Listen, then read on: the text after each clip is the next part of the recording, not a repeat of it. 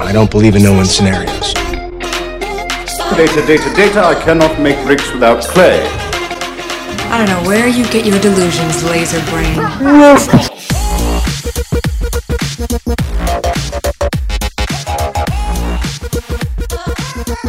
Hello and welcome to a special Cheeky Scientist radio show. We have a lot lined up today, a very exciting show. We will be talking about salary negotiation. And once again, we are going to start with a panel of PhDs who likely, like you, were looking for a job. They were listening to this radio show. They were coming to our live webinars, to our website. They thought that they couldn't get hired, but they got hired and they did it by negotiating.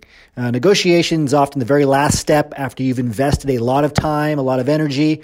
Most PhDs at that point, usually because they have no negotiation experience, just want it to be over with. They can't imagine negotiating. But if you don't negotiate, you violate a social norm, a key social norm that employers expect because it shows a key transferable skill, not only of being willing to be uncomfortable, to be able to be professional, but to make deals. Business is about transactions, transaction of value. This is not a bad thing. Just like we always talk about at Cheeky Scientist, adding value first. You want to add value first, but you also want to get value in return. And there's a very specific win-win way to do this. So today on today's radio show, we are talking about creating a negotiation map, a salary negotiation map to avoid having your salary anchored low, which often happens to PhDs, or avoid getting rejected. And here's a hint. You are more likely to be rejected if you do not negotiate your salary. I guess that's more than a hint. That's the actual punchline of today's show. Let's jump in to our panel now. We have a couple of people that are in the PhD Negotiation League who have agreed to come on with us and talk a little bit about the program before we bring on Don. So I have on Vineet and Jean with us. Excited to talk to you both. Jean, good to have you on. Hey, great to be here. Thank you. Thanks for being here too. And so Jean, quick question. Maybe you could just introduce yourself and tell us why you joined the PhD Negotiation League. Yeah, I'm actually a board member for the league, and I joined after my second transition from academia to industry. Excellent. Originally, I went as a field application scientist in the NGS world. Now I'm a product application scientist, which is very similar in a kind of a bigger, more established company. And perfect. The league wasn't around when I was doing that, but I did learn everything I knew about my negotiations from watching Don Asher's videos from the past. So it kind of used a lot of the same strategies that you're going to talk about today, even though they weren't out then. Yeah, exactly. And that's why we put together the program with Don, because he's helped so many PhDs around the world. And we do appreciate you being a board member, sure. Gene. I'm going to circle back to you on some specific negotiation questions, but I want to introduce Vineet. Hi, Vineet. Good to see you on. If you could just introduce yourself and tell us why you joined. I know you're a member. Why did you join the PhD Negotiation League? It's quite the background you have there. You're on mute. Let me see if I can unmute you. I can't unmute. There you go. Now I can unmute. I gotcha. Yeah, and I think so. First of all, thank you very much for having me on the panel here. And I've been the member for a long time now for the CSA, as well as recently I became the member of PNL as well. So that has been now a few months. And I have done my PhD in molecular medicine. I've done postdocs at two places, University of Washington. Okay. Also worked with Roche, and I'm actually right now as a research faculty in the University of Pittsburgh. Perfect. Okay, well, board member and a member, you both have been trained by Don, so let's focus on that. Right. What would you say are some of the most helpful strategies you've learned from Don? Like if you could look back to the gaps you had in your knowledge in terms of negotiation, right. Specifically how abundant it is, right, in every aspect of business, every aspect of your job search, and then how has Don helped you close those gaps, even if it's some of the biggest aha moments you've had? And I'll start with you, Gene. Well, to me, it was never seeing yourself at a cap.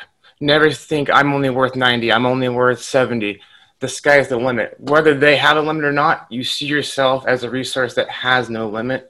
You know your value, you keep your value, and you do nothing but let them know you have an open-ended question to ask why you're not, able to make this much, to have this many vacation days. Never have a bottom line that you share with anybody. You just keep it open and make it seem like, well, God, if you won't give me that, then the next company is going to. So let's get this negotiation going here.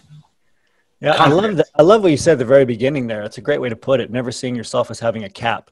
And I think a lot of you would agree in attendance that academia kind of does the reverse to us. It gives us a bigger and bigger cap, right? We see ourselves as worth less and less.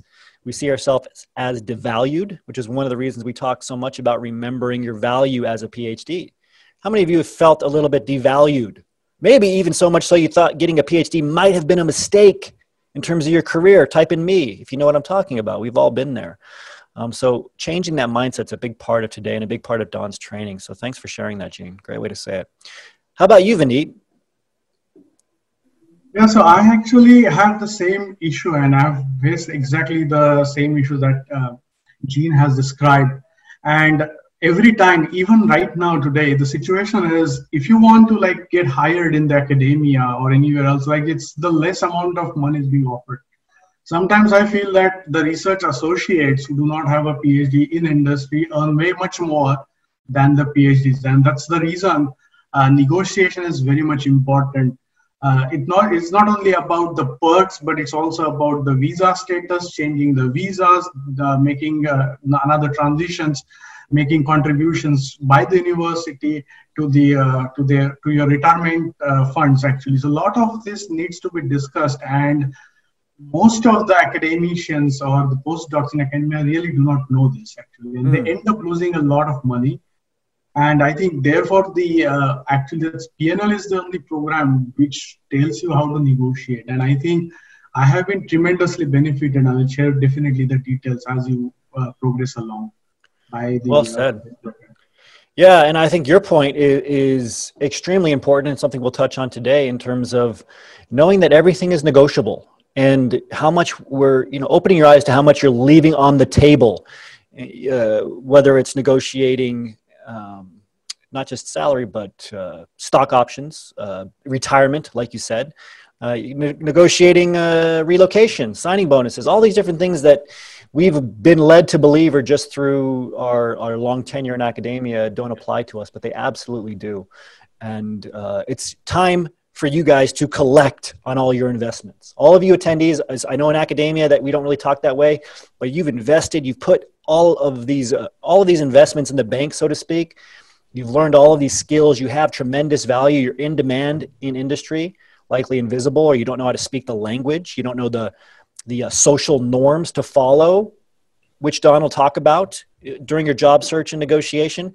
But if you learn those, you can collect on these investments. Finally, you've all been seeing people that you went to undergrad with, others who you know that you graduated above or that you got into jobs that you know that you can get into higher jobs, and yet they're moving forward with their careers. They have retirement accounts. They might have stock options. They're buying houses. You see it all, and you're like, when is it your turn to collect? Well, now it is your turn, and we're going to show you how. So thank you very much, Gene, Vineet. Appreciate having you on. Thank you, guys. Always good to talk to board members and members of the program who you'll be able to interact with in the group. And with that, we're going to bring on Don and get to today's presentations. Don, good to see you. How are you? I'm doing just fantastic, Isaiah. How about you? Good. Always good to hear from other people in the program who have learned from you, Don. And what do you think about those insights from Vineet and Gene? I just love to hear about the success of all the members. It's so gratifying to me. You know, some of the stuff that we're teaching is nuanced and subtle. And it's just nice to see people, you know, bright enough and ambitious enough to pay careful attention and master these techniques, take them out and use them and have success. It's fantastic. I love these stories. Yeah, me too. So we're going to jump into today's presentation, and we have this slide here that I don't think we've reviewed with Don. It really is, our team kind of collected all of your insights here, Don, and put them on this little chart that I think is trying to show how involved the job search process is, or how intertwined with negotiation. Maybe you could walk us through this. Sure. I like this a lot. So the anchors represent times when you make a mistake that reduces your salary, And the X's are a time when you can make a mistake and simply be rejected from further consideration. So, in the training, I talk about the real negotiations happens after you get a job offer, but that's a limited way of looking at what happens, because there's all these attempts to negotiate by the other side and mistakes that you can make earlier on. So let's go ahead and start at the beginning. You start your job search not knowing how to negotiate for salary will drop your salary. It's just, there's just no question about it. If you don't know what you're doing, you're going to make mistakes that are going to end up with you getting a lower salary. Then when you apply, you'll run into those screens that say, what is your salary expectations? We teach people how to answer those screens, both verbally and most especially online. So you come up to this screen and you can't advance until you respond to it. And we have training on exactly what to do at that point. And if you answer that wrong, then you're out of contention, because at that point, you're being handled by an ATS, which is an applicant tracking system. And you give the wrong answer, no human ever sees your application, so you're out. That's why the X mark is there, and that's a rejection. Then item number 3 on our trip through this game board, so to speak, if you prematurely initiate negotiations, you should never do this, but if you do it, it signals to the employer that you're more interested in the salary or the compensation than you are the job, and that will actually kick you out. So you're out there if you prematurely initiate negotiations, and frankly, if you respond to their attempt to prematurely initiate negotiations, there's so many ways to answer the wrong way, and the wrong answer at that point knocks you out of contention. Then moving along to number 4, so you're at the interview or possibly sent some screening questions. These days are a lot of things. They'll send you screening questions, which you either have to respond to in writing or verbally into a camera. If you disclose previous salaries, especially if you've been a postdoc or a doctoral student living on a very meager stipend, that's going to kill you. So that would be a real anchor to what people think you're worth. And so we talk about how to shut down that inquiry and redirect it to market norms instead of your past history. So then at the interview, and then if you disclose salary expectations before you have training in how to extract from the other side what the band is, then your salary expectations, when you do not know that band, will always count against you, and that has the chance that you see both the anchor and the X there, either lowers your salary potential or kicks you out of contention again, often because of claiming either too high, which no employer wants to believe that you're not going to be happy if they hire you, but even too low can kick you out, because if they were sitting there with an opportunity that pays 115 and you very foolishly said, gosh, if you just bring me on board and I can get out of this academy, I'd do it for 60. Well, that spread is so great that they will assume that your skills are not right.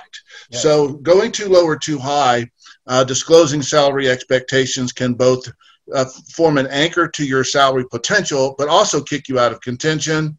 Then moving on to number 6, all of our training, and from the very first session, is about win-win negotiating technique.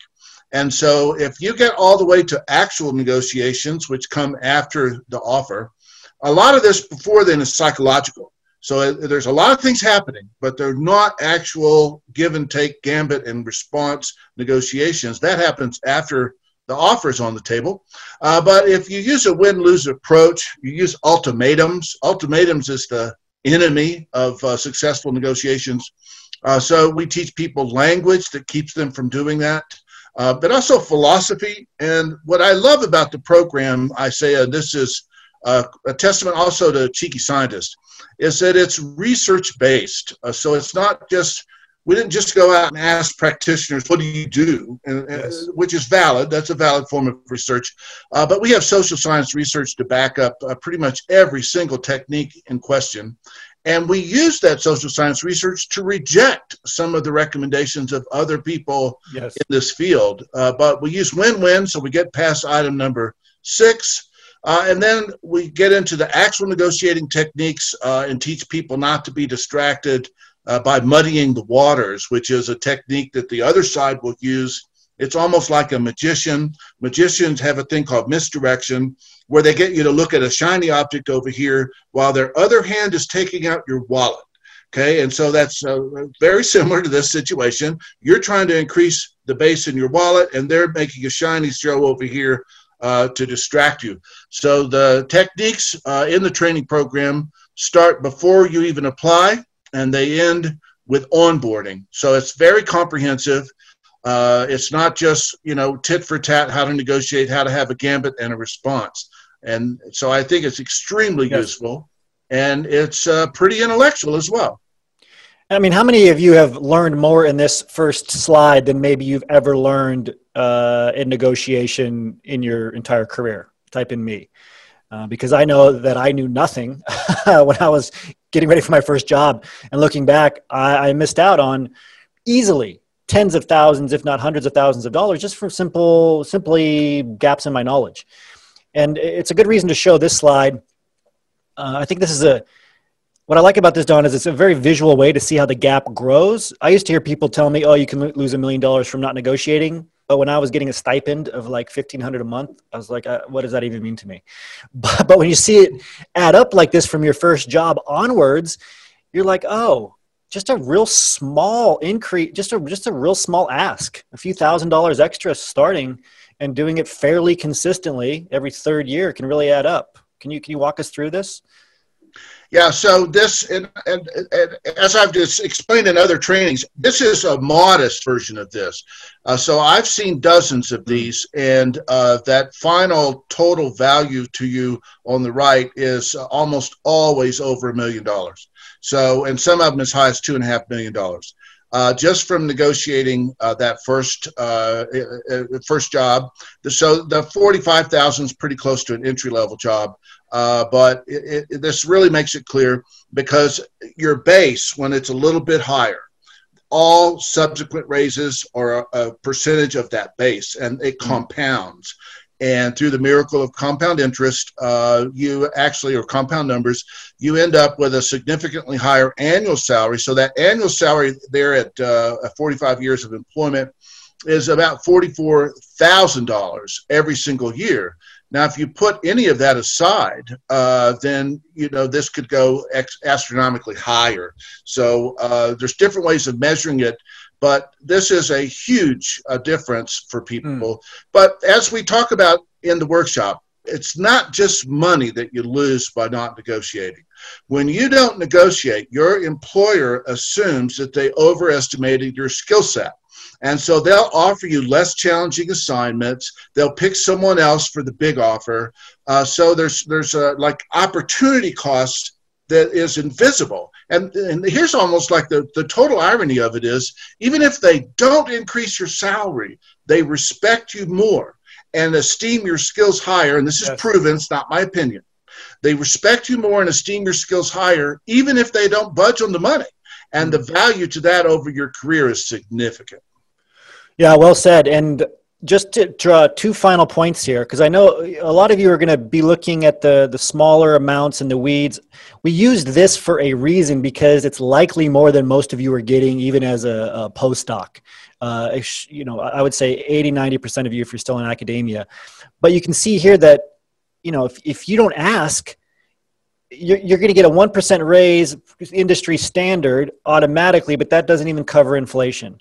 And here, Sarah is not... This is not a aggressive schedule. Like Don said, she only negotiated for $5,000 more to start and then is only negotiating a raise every third year, which I'm sure Don has negotiated in the past much more aggressively than every 3 years. But the point is that it's not aggressive. And what the final thing I want to draw to your attention, because a lot of you are like, well, the risk is too great for me. I'm just not going to negotiate. You're actually more likely to do damage to your career, like Don said, by not negotiating because you're violating a social norm. They expect you to negotiate. And some of you are from different countries, et cetera. You need to get training on this because if you violate these social norms, it is a huge red flag. And you're more likely to miss out on the career you're trying to get in the first place, but also future opportunities. and you'll lose out on those opportunity costs like Don said. So just a great walkthrough by Don. Okay, so Don, so when should we start negotiating salary, and you know, what are the key takeaways from this figure? So they may try to initiate a variety of salary tests, you might call them, prior to making an offer to you. But you should not negotiate at all prior to getting an actual offer. And the reason is because you don't have any power. So if I let this red pen represent power and I'm the boss, okay, I have the power when we start to interact. I have the power to choose you out of the applicant tracking system. I have the power to take a networking call from you because you have some connection with me. I have all the power just to stop talking to you at any given moment.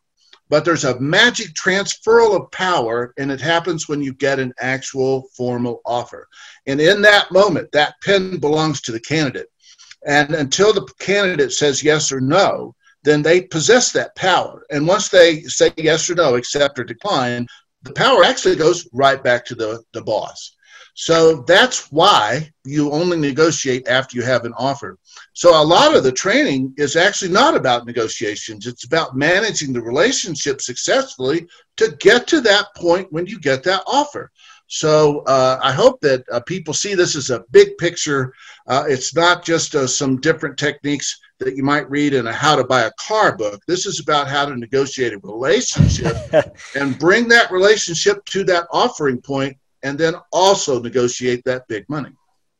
Yeah, and deflection is a strategy, and it is a strategy you will apply for probably more than half of the job search.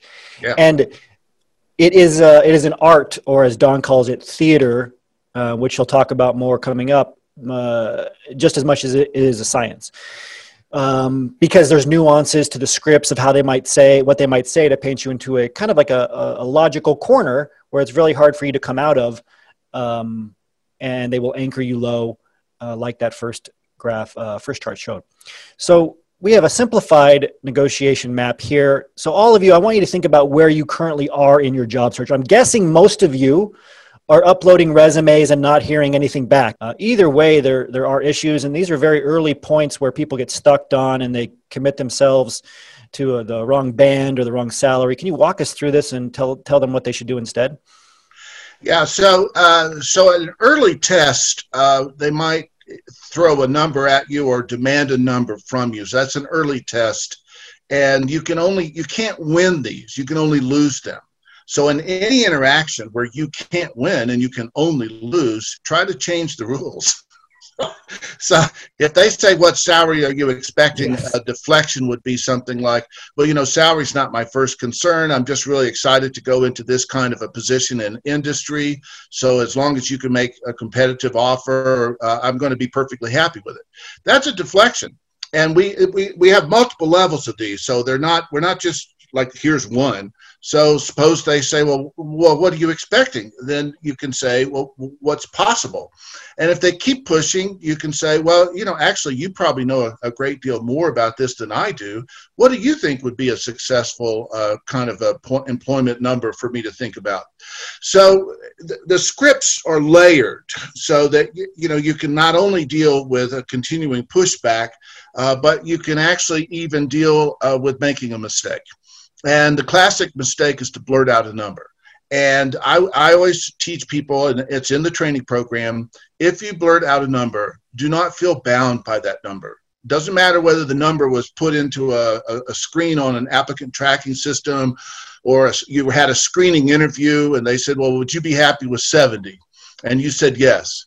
It doesn't matter where that number came from. I teach in the program how to get out of it and go back and start the negotiations over when you actually have the power, you have the red pen, and it's in your hands. So the scripts are important, the psychology of it is important, and the order is important. And as you called it, and we've called it before, business theater. So there's a way that this goes. People expect it to go this way. If you do the things as we're training you to do them, you're not being odd or unusual. You're doing what they kind of expect you to do. So, and I'll go even so far as to, once you get to the actual negotiations, I will say this. That's a business ritual. It's a ritual. And if you don't do it, you're violating a protocol. They expect you to negotiate. And when you don't do it, it disturbs them. It's like, well, you're doing something odd, something unexpected, and something a little bit disturbing. So it's business theater, business ritual. There's certain things they expect you to do. And if you know them, this is the beauty to it, Isaiah. If you know them, it's not so scary. You know what you're supposed to do. You do it. They do the thing you expect next.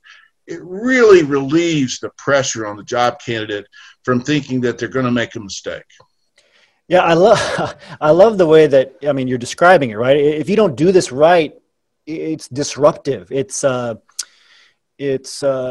Disturbing. It's disturbing. Thank you. Even a better word. It is disturbing. And that wakes people up from the smooth like they want to hire you. If they're at a phone screen, if they're talking to you at all, they really want to hire you. And if you don't disturb them from hiring you, you will get hired. They even want to negotiate with you.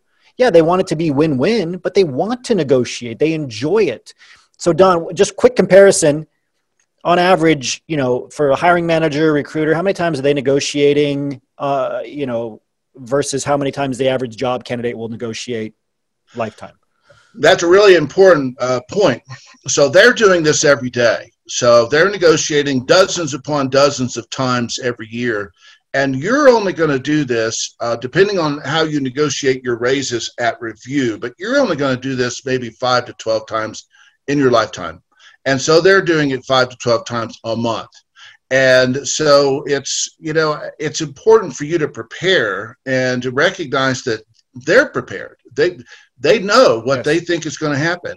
And so you want to do your part to sync up with them and successfully navigate this. But also, this is a classic case where you have to do a little homework.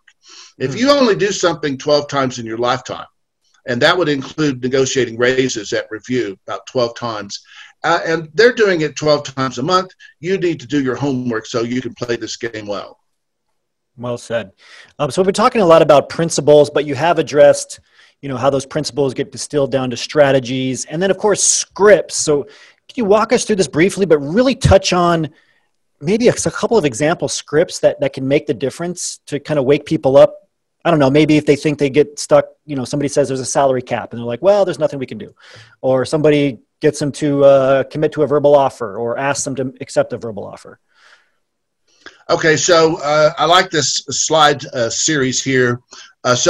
You have to understand principles of negotiation. So the guidance that's in the program is theory-based. It's not just made up, as I said, by asking people, what do you do? So it's theory-based, and we reveal the theories, and we teach the theories. So you have to understand the basic principles of negotiation so you can make decisions, and also so you can respond to novel stimuli.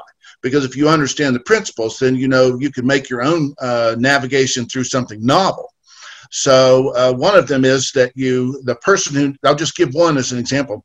The first person to name an exact figure has lost competitive advantage. And we talk about why that is. And this can be proved with game theory. I love working with PhDs because you can get into things. But this can be proved with game theory. So the first person to name an exact figure allows the other person to name the second figure and also the midpoint between the first and the second figure. And so you've lost the ability to pick that midpoint when you name a number first. And so I'll leave it there, but there's several other very important principles that guide all forms of negotiations. Then you have to have a strategy for interacting with the other side. And so that strategy is, how are you going to avoid their attempts to extract knowledge from you, information, and still be graceful? So you have to be graceful. You have to, you know, this, because we're doing win-win negotiations, and there's quite a bit of content on the difference between win-lose, and also known as zero-sum game, and win-win. And we strictly are teaching win-win because the philosophical reasons behind it are in the material, but you're going to have to work with these people in the future. Win-lose creates ill feelings on the other side, and you can't afford that if you're going to go to work for these people. So the strategy has to be set in advance. And then the strategy drives your script choices because you use certain scripts at certain times. But we've got pretty much everything in there. So if they push you up against the wall with a salary cap, then there's really easy language to get around that. So, oh, I understand this is the salary cap. So let's talk about a couple of solutions for that, if we could, because I feel that it's possible that in my particular case, the salary cap may not be a good application. So maybe we could reposition this position so that it warrants a higher band, or it may be possible that we need to take another look at the comp analysis that led to this positioning. So those are a couple of ways. And then there's just real simple stuff like, well, you know, in what circumstances in the past have you actually given a higher salary offer to someone doing work like this? And they'll say, and then you say, well, what's the difference between me and that applicant? And so almost no matter what, there's language and theoretical approaches that allow you to get around that blockage. And so even if they say we never negotiate, just say, okay, I understand that's your policy. But when in the past have you actually made a higher offer for someone for a role like this? And they often tell you, and it's often something you never would think about. For example, one company, I was working with somebody, and they ran into that, we don't offer more than that. And they said, well, what circumstances have you in the past offered more? And they said, well, if you're bilingual and you're in a market area where that second language comes into play, we give everybody that fits that category a $5,000 bump. And the person said, well, wait a minute, I'm bilingual. so it's just, the scripts are important, but the theory is also, Isaiah, and I just love that it's theory-based. Yeah, and I think for a lot of you, you're maybe not fully understanding how important it is to get trained on this behaviorally, right? We are, as PhDs, we're very good at learning something. You know, we have that book smart, we can learn things quickly, we can understand the logic, it makes sense, perfect, got it down. But then when you go to apply it, it all falls apart. And when Don says it's theater, it means it's behavioral. If you've ever done your first mock thesis defense, for example, you know the difference that a little bit of behavioral practice can make. And these people do it, you know, a dozen times in a month, sometimes a dozen times in a week. And we're going to do it a couple of times. So you're never going to have that edge on them, but you can understand how it's played and understand what to say and what they want you to say, so you're not disturbing them from that norm. Now, this program goes through the entirety of your job search. It's really a blueprint for your job search from the lens of negotiation and deal-making. Don has his PhD. He knows exactly how to frame everything because most of you are failing in your job search right at the resume stage because you don't even know how to handle, as we've discussed, what salary to put in, what band to put in, and 1,000 other things that come after that. You heard one of our panelists mention never to put a cap on yourself and to keep things open-ended. There's no way to really find out how much is on the table at any given point. We're just showing kind of an example here of what it would look like. And by the way, we're kind of in a new age now, right? You should be prepared to talk to an employer even by text. It does happen quite frequently.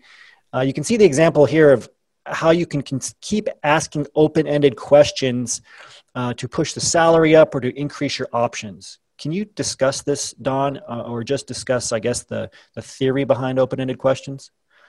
Yeah, the beauty of the open-ended questions is you can actually find the upper parameter of their offer by using them.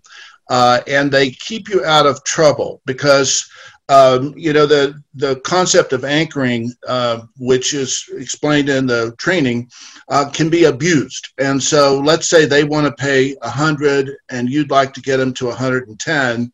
The classical anchoring would be that you, or bracketing as well, would be that you demand 120. And that's okay for buying and selling cars and buying and selling buildings, but it's not really good for negotiating salary. So because if you demand 120 with the intention of ending up with the 20-10 rule at 110, they now believe that you want 120 or you will be unhappy. And so that's the problem. And so by using this open-ended language, which we have different scripts and different flows to the script, So it allows you to push against that top number and find it without using a number of your own. And also it keeps people out of trouble that are shooting too low. A lot of PhDs we know from we had there, the PNL chat room on Facebook, that they shot too low. And so they ended up getting hired at as much as 20 and even 40,000 less than the employer would have been able to pay them and would have been happy to pay them. And so that creates a problem. But that open-ended language allows you to probe and find that upper limit without naming a number and without compromising the relationship. Absolutely. And Don mentioned the workflow. This is where the training comes in.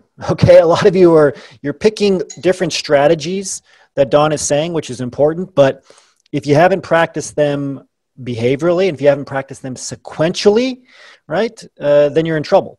And there's also these key pivot points. There's these nuances. No negotiation's the same. Because they can give a different answer. They can say yes, no, maybe. So what do you follow up with? And very often it's another open-ended question. Right. Can you do anything more in terms of salary? Very often, we've seen this over and over again in the group. They come back immediately without even giving another number and do $5,000, $10,000 more immediately. And I know that seems amazing to a lot of you, but it's so commonplace. It's really surprising. And if they say no, you just say, okay, is there anything more you can do instead of salary? All from Don's teaching. So let's get to these four elements of negotiation. Don, I think this framework is important because it helps everyone here not just know what to focus on, but what not to focus on. Right? So these four elements: people, interest, options, criteria. Can you talk about why these are important and why these are the elements that we should be using within our framework of negotiation? Sure, I'd love to. I really like this, so I'll just go through each one. So when you're interacting in a negotiations setting, never criticize the person and don't penalize them either. And I see this done very poorly in politics all the time. What you want to do is separate the people from the problem. The negotiations might identify a problem, but that person is not the problem. The problem is not the person. And so that puts you on the same side of addressing the problem. You can actually enlist that person to help you address the problem. So that's you never want to identify the other side as the enemy. And there's reasons to do that, but only if your intent is for the negotiations to fail. So as somebody that has read deeply in this area, there are many times when you actually want negotiations to fail, especially in a diplomatic setting. But if you want to come to conclusion, don't mix up the other person with whatever problems you have or barriers between you and your goal. So number two, focus on interests, not positions, because positions are concrete and interests are fluid and flexible. So by appealing to someone's interests, you can get them to give up their position. So if you have a conflict with their position, that can become a thing between you. But if you identify with their interests, you can explain to them and influence them to see another way to satisfy their interests and not hang on that position. And the same thing goes for yourself. By getting locked in, and we've talked about this, you and I have talked personally about it, Isaiah, that some PhDs get locked into winning. And they may go in and say, well, I've got to have 100K. Well, if they give you 96K and a brand new Beamer, take it. Be happy. So we talk about how to find multiple ways to satisfy your interests without obsessing on positions. Next is options. This is where creativity comes into play. I work with top executives on negotiating salary. I worked not too long ago with a guy that went from 200K to 500K by coming up with creative options that they would agree to. And so this is where real creativity comes into play. You should never get stuck on any particular thing. There's another way to solve it. If you don't get the salary, get some other perk or benefit. There's a lot of odd perks and odd benefits. Student loan remission is kind of big right now. You can negotiate that completely separately from your salary. So we talk about all the things that you can negotiate, and most of all on this topic, we talk about the order that you negotiate in, which I think is coming up in a minute in your slide deck. And then finally, you want to use objective criteria. And so let's show what subjective criteria is. Subjective criteria is what you feel that you need. That's you, and they don't care about that. They care about objective criteria. We talk about, and this actually works to your advantage, because if they try to push it that, oh, well, you're, as your postdoc role, you're working there for $48,000, you know, why in the world would we pay you $110?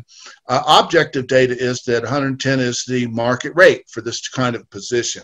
So objective data is, you need to come up with that, but not only do you come up with it, we teach you how to find it, but we teach you how to present it too. If you present objective data in certain formats, it takes on a power of its own.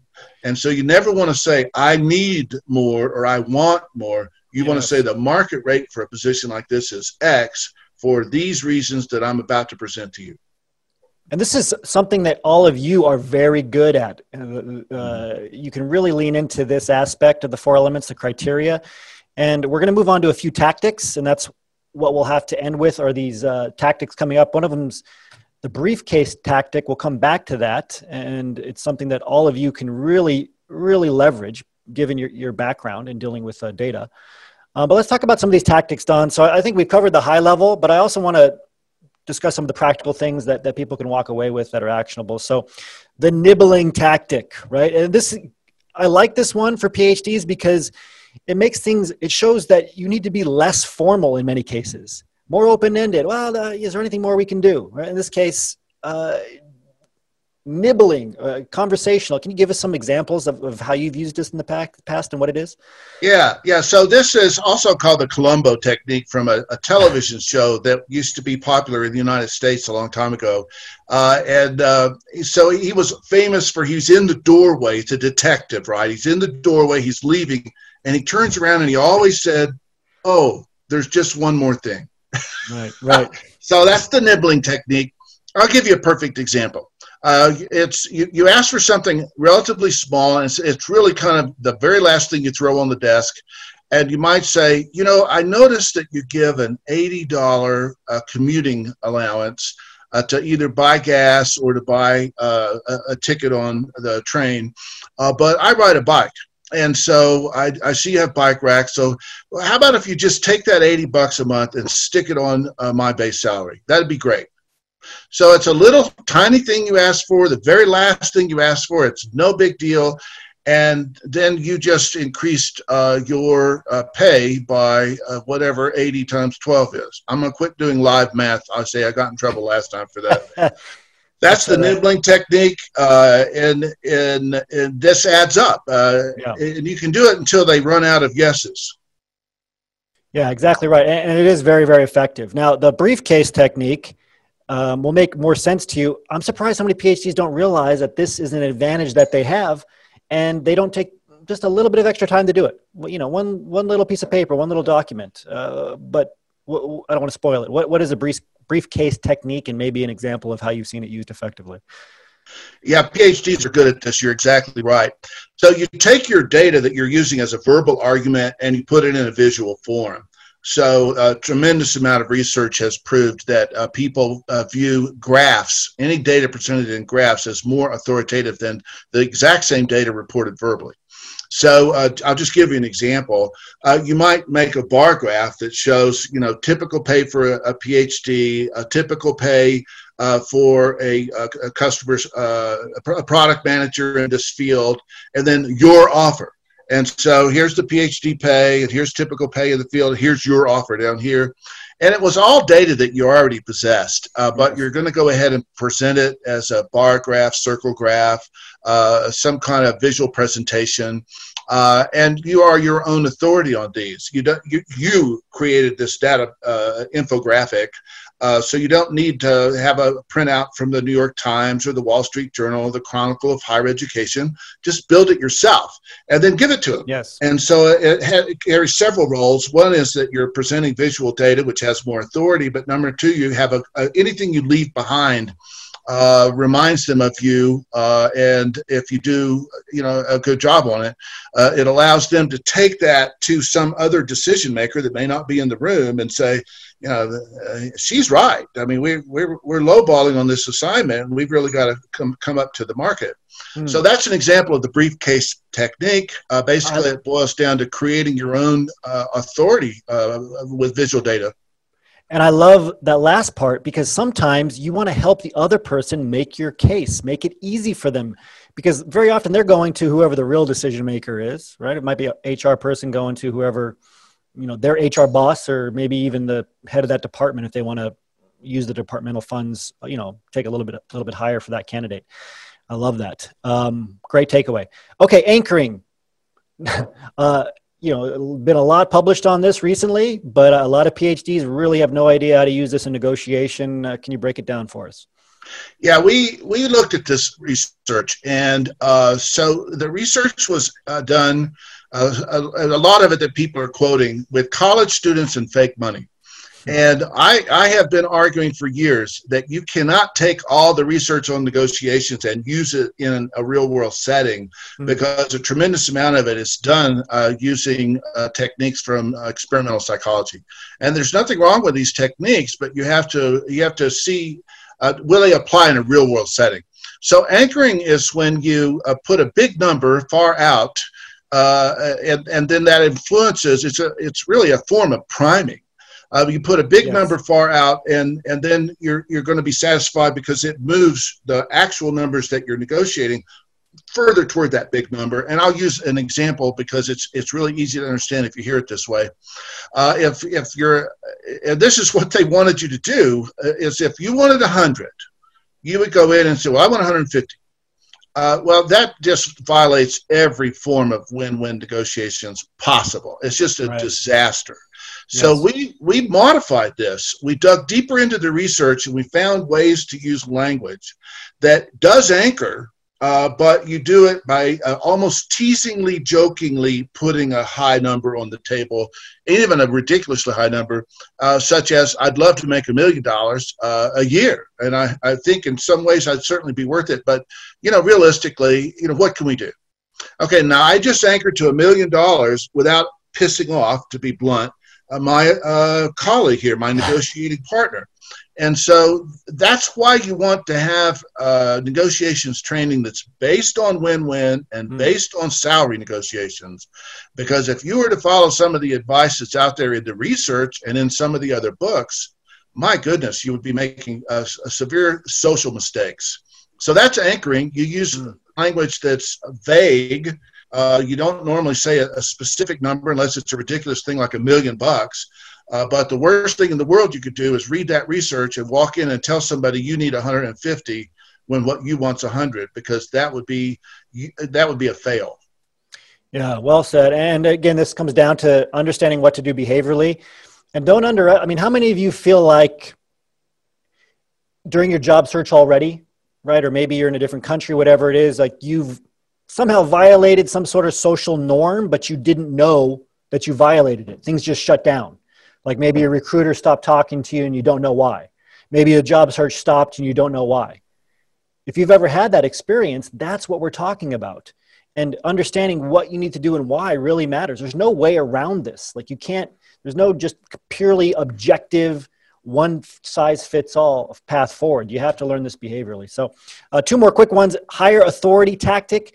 Why is this useful once you start, you know, getting and talking numbers and making counter offers, et cetera? How is this helpful, and where might our attendees have already witnessed this in action? So the higher authority is a kind of a version of a good cop, bad cop mm-hmm. thing. It's you actually seek information from someone not in the room. So my classic example is, I want to run this by my financial advisor. So your financial advisor is not in the room. So, you know, you've taken this as far as you can go, and maybe they have said, we can't go any higher. And then you're going to make this appeal to the financial advisor who's not in the room. The negotiations are still open. So you haven't said you're going to take the job. And that gives you a chance to go out and then come back, and you can say, well, my financial advisor says that this isn't quite where it needs to be yet. And that person, they can't do anything. You're the interpreter of that higher authority. So it's also a way to keep from agreeing to something in a room if you've been pushed around a little bit. Maybe you need a couple, 3 days to think this over. So it's just a good way to gracefully get out of the room and let this offer gel with you. So yes. The spouse is another version of this. I need to go home and discuss this with my spouse. I'm not sure what she will think about this. When we were talking about Manhattan, I thought you meant New York City. Now that I realize we're talking about Kansas, I need to really think this over. So your higher authority can be a financial advisor. It can be a spouse. It could be a professor. You know, I want to run this by my management professor. She's really brilliant. I think just a conversation with her would make me at ease. So that's an example of appealing to a higher authority that's not in the room. Yeah, perfect. And just by the way, we're at the top of the hour, very last chance to join and get these two programs for substantial discount. I think you'll end up saving over $1,000 off the list prices, so $1,098 exactly. I do want to talk about this, Don. This comes up a lot, and I think there's a lot of, you know, we've heard from different organizations such as Women in Science, et cetera, and seeing the stats on how challenging it can be for a woman to get the wage that they deserve and to negotiate in general. And this is a strategy that came up in the literature, and I think it's a good one to end on if you could walk us through it. Yeah, so no matter what you think gender relations should be, we live in an actual world. And in that actual world, women that use the exact same language as men sometimes get penalized or seen as difficult. That's wrong. As a feminist man, I believe that's wrong. But there's a workaround, and this workaround came from women, and it's where you negotiate on behalf of someone else or some societal issue. And so we have the research that backs this up. That the women are way more comfortable kind of really going into the negotiations and negotiating hard on behalf of all women or on behalf of their family, as two examples, than they are simply saying, I want more and I think I'm worth more. So I'll just read this because you can see how clever it is. It's very effective. I've read that a major cause of the gender-based wage gap is that women don't negotiate for salary as often as men. So because I want to do my part to reduce this social problem, I guess I'll force myself to ask, can you raise this base? Would you give me the same base as a man who negotiated hard for the maximum? I love this. This works. It's very effective. The women that I work with that use it tell me it works every time. And so this is an example of what we've done in the program. We've really dug deep to find techniques that work for people in the real world and result in successful outcomes. And I'm proud of the programming, and I enjoy supporting it as well in the PNL Facebook group. Yeah, thank you, Don. Great presentation today. I think the best by far. Don, thank you for your time. Congratulations on the very successful program. Thank you again for being on the radio show and for providing your insights. This takes us to the end of this show. You can learn about this program and all of our programs at CheekyScientist.com. If you are new to your job search, you don't know which position's right for you, you can go to PhDsGetHired.com. That's plural, PhDsGetHired.com, to learn more about our flagship program, the Cheeky Scientist Association, that has helped thousands of PhDs around the world get hired. It'll train you on the basics of your job search and help you find the right position for you. As always, remember your value as a PhD and start thinking and acting like a successful industry professional.